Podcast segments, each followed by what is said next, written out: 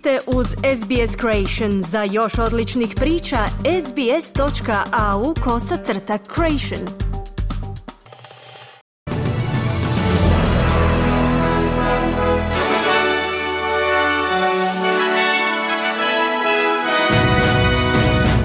Ovog tjedna u vijestima poslušajte. Savezna banka je zadržala kamatnu stopu na 4,1%. Otvoreni centri za prijevremeno glasanje na referendumu za glas prvih naroda u australskom parlamentu. Novi podaci ukazuju da su najemnine u Australiji dosegnule rekordno visoke iznose.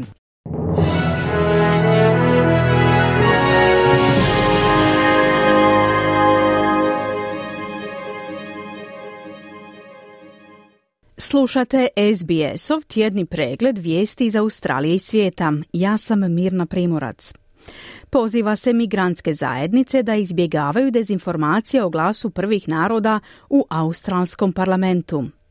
Tijekom posljednja tri mjeseca Vijeće etničkih zajednica Viktorije posvetilo se multikulturalnim zajednicama u vezi s referendumom, surađujući sa kampanjom Yes 23 i organizacijom Multikulturalne Australije u informiranju na više jezika useljeničkih zajednica. Eva Hussein došla je u Australiju kao izbjeglica 1986. godine i sada radi kao direktorica u organizaciji Polaron, pružatelja jezičnih usluga koji nudi više jezične materijale o glasu u parlamentu. Ona kaže da ključni dio informiranja migrantskih zajednica uključuje korištenje ovih resursa. We decided early on, so several months ago now, that um, multicultural communities in Australia had very little information Shvatili smo prije nekoliko mjeseci da multikulturalne zajednice u Australiji imaju vrlo malo informacija o glasu, o konceptu referenduma i važnosti glasanja na referendumu, ali i glasanja za, kazala je Hussein. Diljem Australije se nastavlja proces prijevremenog glasanja na referendumu o uspostavi glasa australskih aboriđina u parlamentu s centrima koji su u utorak otvoreni u Novom Južnom Velsu, teritoriju australskog glavnog grada, Queenslandu i Južnoj Australiji. Predstavnici obiju strana, za i protiv, su bili prisutni u centrima za prijevremeno glasanje koji su se otvorili u ponedjeljak na sjevernom teritoriju, Tasmaniji i zapadnoj Australiji. Novo objavljeni podaci ankete Guardian Essential pokazuju da je podrška glasu u parlamentu porasla za 2%, te sada iznosi 43% dok postotak osoba koji se protive glasu u parlamentu iznosi 49%. Također se navodi da je 8% stanovništva još uvijek neodlučno. Humanitarna udruga Wayside Chapel upozorava da nadolazeće vremenske prilike povezane sa El Niñom zajedno s rastućim temperaturama predstavljaju izazov za preživljavanje beskućnika. John Owen, izvršni direktor udruge, ističe da se broj novih beskućnika povećava zbog trenutne situacije na tržištu najma, te da su dodatno ugroženi jer nemaju iskustva kako se nositi sa životom na ulici.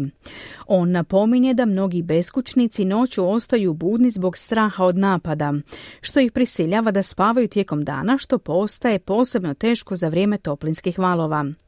Svake noći više od 122 tisuće Australaca spava na ulici, ali sada bi se mogli suočiti sa dodatnim rizikom od dehidracije i iscrpljenosti zbog nepovoljnih vremenskih uvjeta.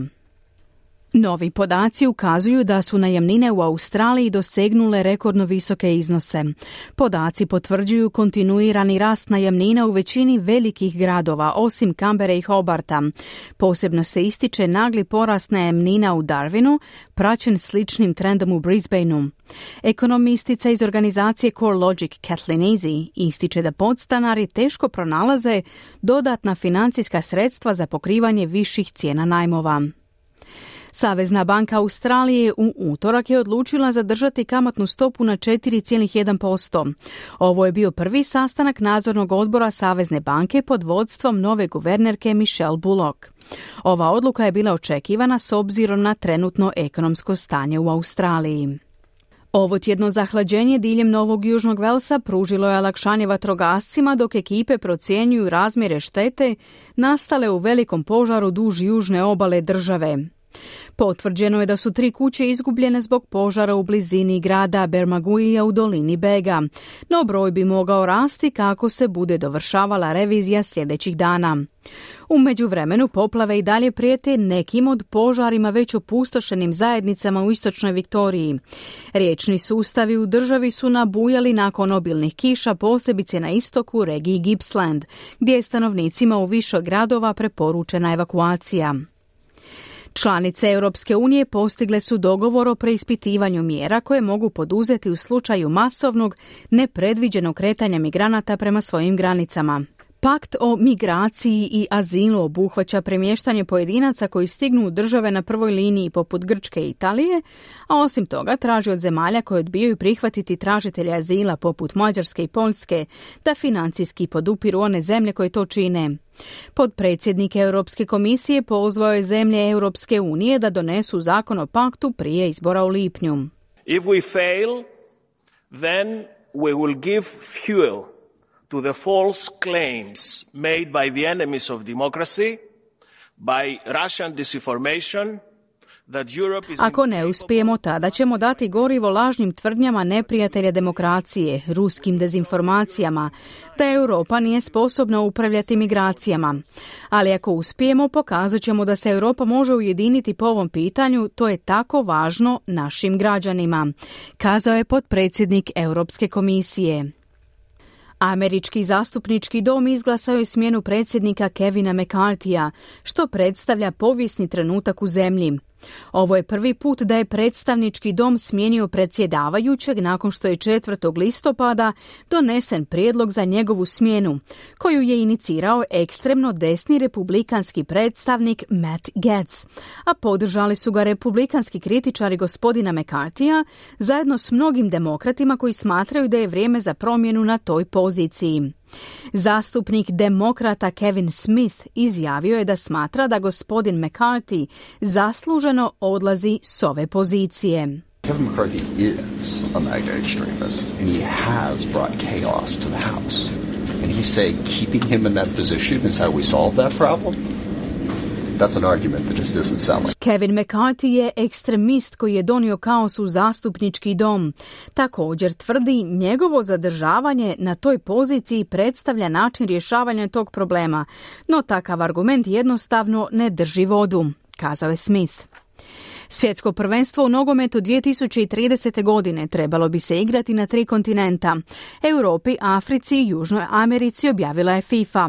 Zajednička kandidatura Maroka, Portugala i Španjolske bila je jedini kandidat za domaćinstvo turnira. No prve tri utakmice prvenstva igraće se u Južnoj Americi. Urugvaju, Argentini i Paragvaju, povodom obilježavanja stote obljetnice turnira koji je prvi put održan 1930. godine u Urugvaju.